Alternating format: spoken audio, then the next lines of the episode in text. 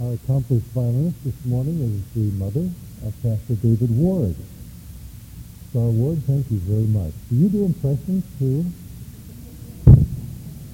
You don't. Well, David doesn't play the violin either, so I guess that's, that's fair enough. Thank you very much for your ministry this morning, and uh, today is the last day that Mark will be with us in ministry here. How much we've appreciated his work on staff.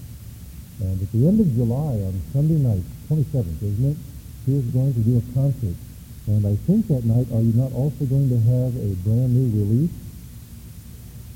That's the plan. The plan is he's going to have a CD that he is producing with some of his work on the synthesizer, and it'll be released that night. It'll be the premiere night. So we're looking forward to that evening, Mike. And after the service today, Paula will be out in the lobby and uh, by a table there with some of her music and stop by and say hello to her and take some of that home with you. Let's open our Bibles together now, please, to 1 Corinthians chapter 9. The Revolutionary War in 1776 was a struggle for freedom. This week we remember the signing of the Declaration of Independence. And the colonies said to Britain, we are a free people. There were many champions of freedom in those days. Washington, Jefferson, Franklin. Another one who made a statement that many of us learned in school years ago was Patrick Henry, who was from the Virginia colony and who was a delegate to both the First and Second Continental Congresses. Patrick Henry, speaking before a group of Virginians, however, in 1775, was arguing for a defense within the state of Virginia against Britain and made the statement, as to what others may choose to do, what others may choose what course they will, as for me, give me liberty or give me death. He was a champion of freedom. And today as we look in 1 Corinthians chapter 9, we're going to see another champion of freedom, and that is the Apostle Paul. There was no one who championed the Christian's freedom from the law or argued more articulately against legalism than the Apostle Paul. In the book of Galatians, he called rule-keeping as a means for pleasing God a yoke of slavery. He declared it to be a false gospel. The Apostle Paul boasted of his freedom and of our rights as Christians, as those who are liberated from the bondage of keeping rules and obeying man-made traditions. And yet, though Paul was the champion of Christian freedom, he also warned that we Christians must not use our freedom for self-service. He warned that we must not use our rights so that we can do what pleases ourselves. Paul insists that we must use our liberty for Christ's sake and limit our rights for what brings good to others. I begin reading in verse 19 of 1 Corinthians 9. For though I am free from all men, I have made myself a slave to all that I might win the more. And to the Jews I became as a Jew, that I might win Jews.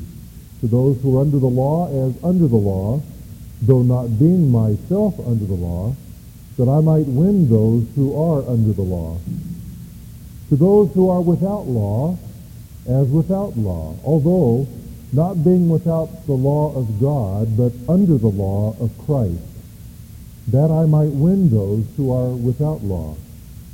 To the weak I became weak, that I might win the weak. I have become all things to all men, that I might by all means save some. And I do all things for the sake of the gospel, that I may become a fellow partaker of it. Do you not know that those who run in a race all run, but only one receives the prize? Run in such a way that you may win. And everyone who competes in the game exercises self-control in all things. They then do it to receive a perishable wreath, but we an imperishable. Therefore I run in such a way as not without aim. I box in such a way as not beating the air, but I buffet my body and make it my slave, lest possibly after I have preached to others, I myself should be disqualified. And so the apostle says that for Christ's sake we must limit our liberties, our rights, so that we may do what is for the ultimate good of others. That, of course, is the way Jesus himself lived. He said, For even the Son of Man did not come to be served, but to serve, and to give his life a ransom for many. How far that spirit seems to be for many Christians today who want to be served and not to be bothered with service, and who want to insist on their rights while neglecting the needs of others, and who seem to think that somehow we have been saved to enjoy the good life of materialistic America. In chapter 8, the Apostle Paul acknowledges Christian liberty. He says in that chapter, as we have studied, that we are not in bondage to the ignorant worship of idols and to the taboos that surround that. But he balances what he says in that chapter about liberty against Christian love, which means putting others before oneself. The chief false religion of our age is in fact the worship of oneself. Adoring, esteeming, living for, exalting oneself which is exactly the opposite of the worship of Jesus Christ, who calls his people to self-sacrifice, not self-worship. Indeed, there is nothing as self-destructive as self-worship.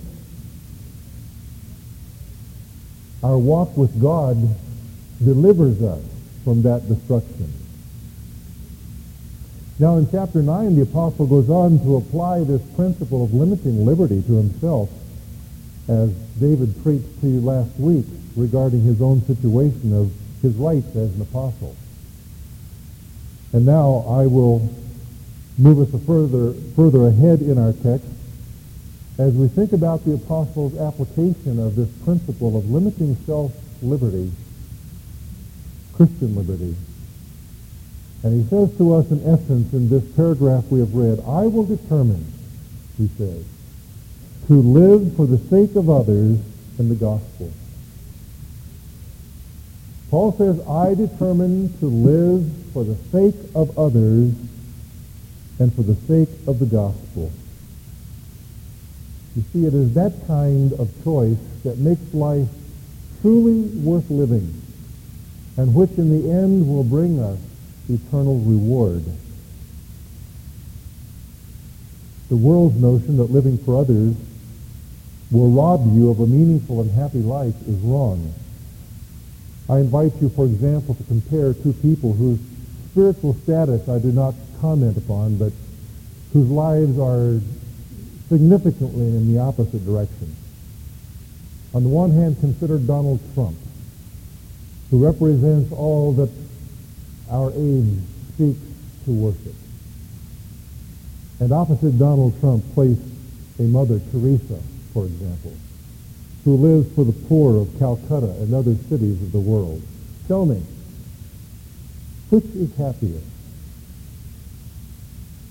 And whose life is going to make a difference in the end? Donald Trump or Mother Teresa? Paul, in this text, draws three pictures of himself as he sought to apply this principle of self-sacrifice to his own life. In the first place, in verses, verses 19 through 23, he says, for the gospel's sake, he serves as a slave. A slave, you see, really has no personal rights. Now, Paul said in the beginning, I'm free from all men. He claims, I have rights. But he says, I have chosen rather to forego my rights and to enslave myself to all men. You see, Paul understood that his purpose in being alive was found in something other than living for his own pursuits. Now consider who's saying this. It is Paul the Apostle. Paul, one of the writers of Scripture. Paul, the greatest missionary in the history of the Christian church. Paul, one of the most brilliant men of the ancient world, of whom we would likely have heard even if he had never become a Christian.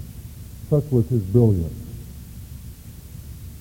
But this man chose to limit his rights for sake of the debt that he felt he owed to others. And why did he do this? He tells us that he might win the more, that he might gain the more. The word gain here means to make profit. Paul is not thinking of money. He is thinking of souls. He says, I am willing to enslave myself to all that I might win the more to Christ. You see, Paul had a vision of the world as the Lord sees the world. And so he accommodated himself that he might win others to Christ he accommodates himself to the Jews, he says in verse 20, those who are under the law, those who feel compelled because of their traditions to obey vows and dietary laws and ceremonial regulations. That's what Paul was, a Jew. He says, I'm no longer under the law myself. But he says, nonetheless, I will abide under the Jewish law when it's necessary so that I may win my kinsmen to Christ. Indeed, Paul so loved his Jewish brothers that he was willing, had it been possible, to be severed from Christ if only they would come to faith. In verse 21, he says that he accommodates himself to the Gentiles, those who have no law those who are ignorant of the Old Testament regulations. And so when he went wherever there were Gentiles, he sought to live as they did. He ate what they ate. He dressed as they would dress. He followed their traditions so as far as the traditions did not contradict the moral law of God. Paul says, I'm not irresponsible. I don't live an unregulated life.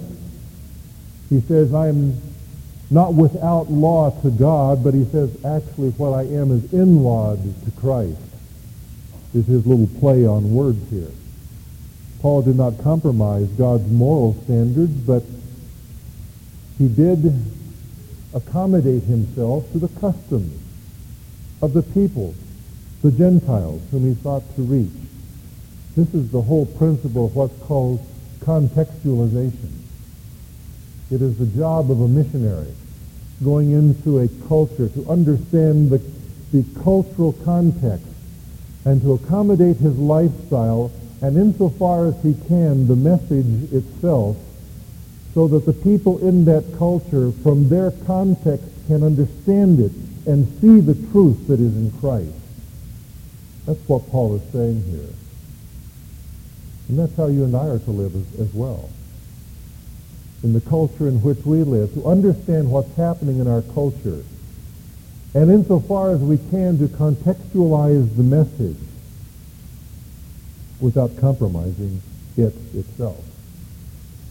But then Paul says in verse 22 that he accommodates himself to the weak brothers, those who are weak, whose consciences are easily touched, he says he is willing to limit his freedom among them that he might accommodate himself to their weaker understanding of things. Now understand, when Paul says he made himself a slave to these, he is not saying that he compromised the gospel. This last week there was a letter in the Minneapolis newspaper from the rector of the Basilica of Mary in, Saint, in uh, Minneapolis, a man who surely must be one of the most liberal of the Roman Catholic leaders in our region. And he argues that those who are absolutists, that is, those who believe that Jesus Christ is what he said he is, the way, the truth, and the life, have been the source of a lot of problems. And that what we need to do is understand that there are many truths. Well, that is the pluralistic lie of our age that this religious leader is articulating. What he says flies in the face of what Paul preached. Paul the apostle for he was an absolutist. He believed that there was one gospel, and that one gospel was to be found in the death, burial, and resurrection of Jesus Christ. And ladies and gentlemen, we are absolutists too, if we follow Jesus Christ. There are not many truths. There is one, and Paul knew that. He didn't compromise it. Nor does what he say here indicate that he was involved in the sins of others to win them. Nor is he saying here that somehow he was a chameleon that he changed his convictions depending upon which group he was with. He did change his practice, but not his convictions. Paul's heart was to identify with all people. Just as, just as Jesus Christ identified himself with us, and yet did not partake in our sin or condone it, but he identified with us so that he might declare the Father to us. So the point here is this, that for the gospel's sake, you and I need to see ourselves as servants without a claim to our personal rights, without demanding our way, so that our Master's plan for the winning of the world may be realized. We need to adjust our habits, our choices, our preferences in order to win souls. We need to adapt our way of living in order to make others more receptive to our message. In the sense that Paul is saying here that he served as a slave. Now secondly, as Paul moves ahead beginning in verse 24, he says, for the gospel's sake, he ran as a runner. Corinth was the location of what was called the Isthmian Games, one of the four national festivals of the Greeks. The Isthmian Games involved horse, foot, and chariot racing, wrestling, boxing, musical and poetic trials, and animal contests. To the victor was given a garland of leaves or a wreath of pine as a symbol of his victory. Paul is drawing upon this athletic metaphor so that he can make an analogy with us in our Christian life. Paul is saying here in essence that the runner is every believer. It's you and it's me. We are also running in the race. The race is the course of life that God has laid before us. No course exactly the same. Courses that are of different lengths but we each have a race to run. It is the will of God. And there's the finish line where Christ stands and will give his approval at the judgment. Now there are some obvious contrasts, aren't there, between the Isthmian Games and what Paul writes. The one is an earthly race, the other a heavenly race. In one there is one winner, to him the wreath. In the other case, every Christian can be a winner by running his course well. To the one there is a corruptible crown that fades within days. To the other, an incorruptible crown of glory received from Christ himself. So Paul's point is this, that as runners in our race, we are to run to win. We as Christians must be wholehearted in this thing. There are some things that may be okay for the average person, but for a Christian athlete, they are off-bound. Now, we have liberty. Oh, of course we do. But Paul says, if you want to win the race, you must forego some of your liberties. John MacArthur says the athlete's disciplined self-control is a rebuke of the half-hearted, out-of-shape Christians who do almost nothing to prepare themselves to witness to the lost and consequently seldom do. Yes, we have freedom in Jesus Christ. We have rights. But we also have a race. And Paul says there are times when we must put aside our freedoms. We must discipline ourselves. We must be self-controlled. An athlete has to watch what he eats. He has to train rigorously. He has to pace himself. And so we in our race likewise must be disciplined and willing to set aside our rights in order to live in such a way and to run our race in such a way that we win people to Christ and cross that goal line to Christ well done. And so his point here is this, that for the gospel's sake, you and I need to see our lives as a race. And we must go all out to win. We must not expect to, as the hymn writer says, be carried to the skies on flowery beds of ease, while others fight to win the prize and sail through bloody seas. We must give our best effort. We must discipline ourselves with self-control and lay aside the extraneous, lay aside the luxuries of life to win. And then Paul draws a third picture, a servant, a runner. He says, for the gospel's sake, he fights as a fighter. Ancient boxing was a serious game. The fists of the boxer were wrapped in leather thongs and in the leather, thongs, there were studs of metal knobs.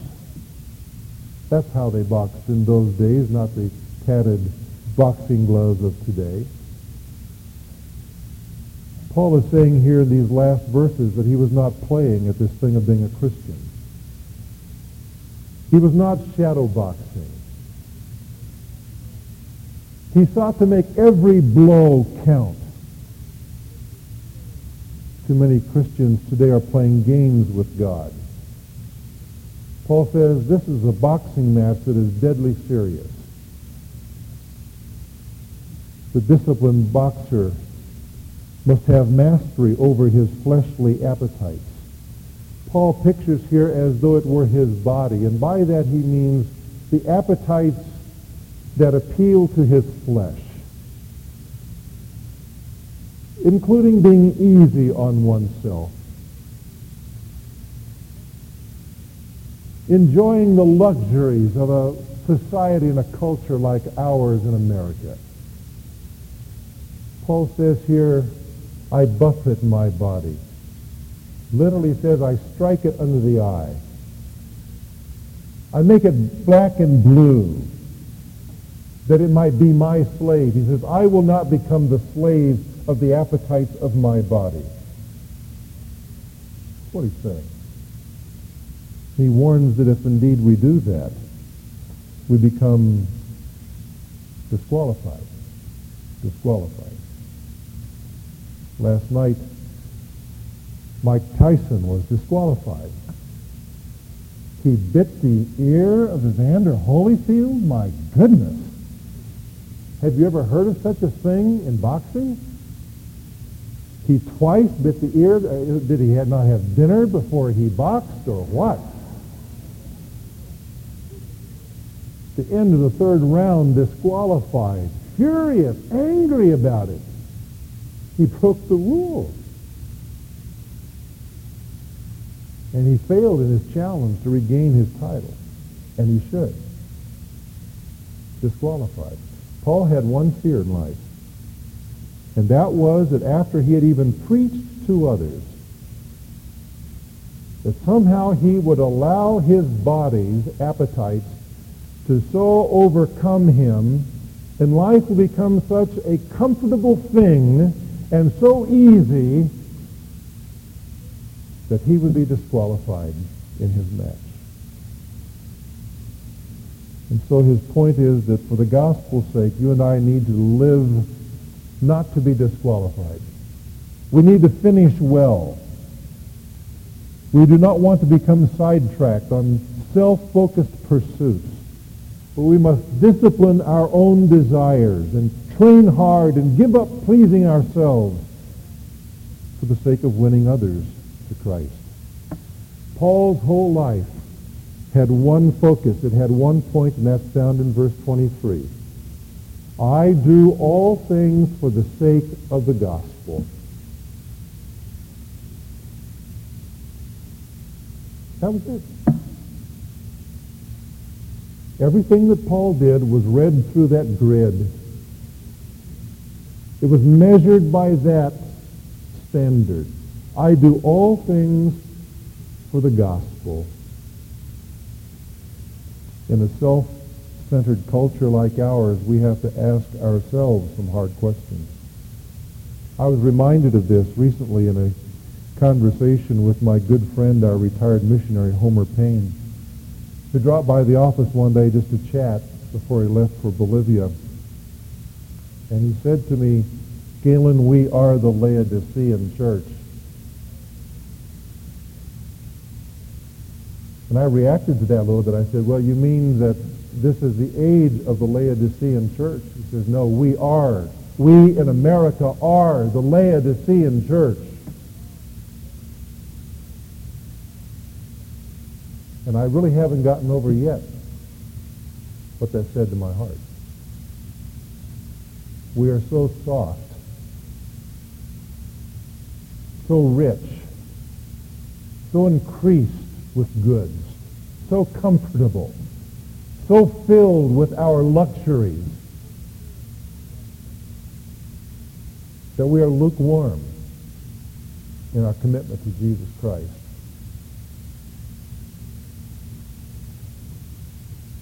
Jesus calls upon us to repent of that lukewarmness, our self-sufficiency, and to come to him and buy what we truly need. We need to ask ourselves hard questions like, what is the value of a soul to me? Am I willing to invest to my own loss in the work of Jesus Christ for the sake of a soul?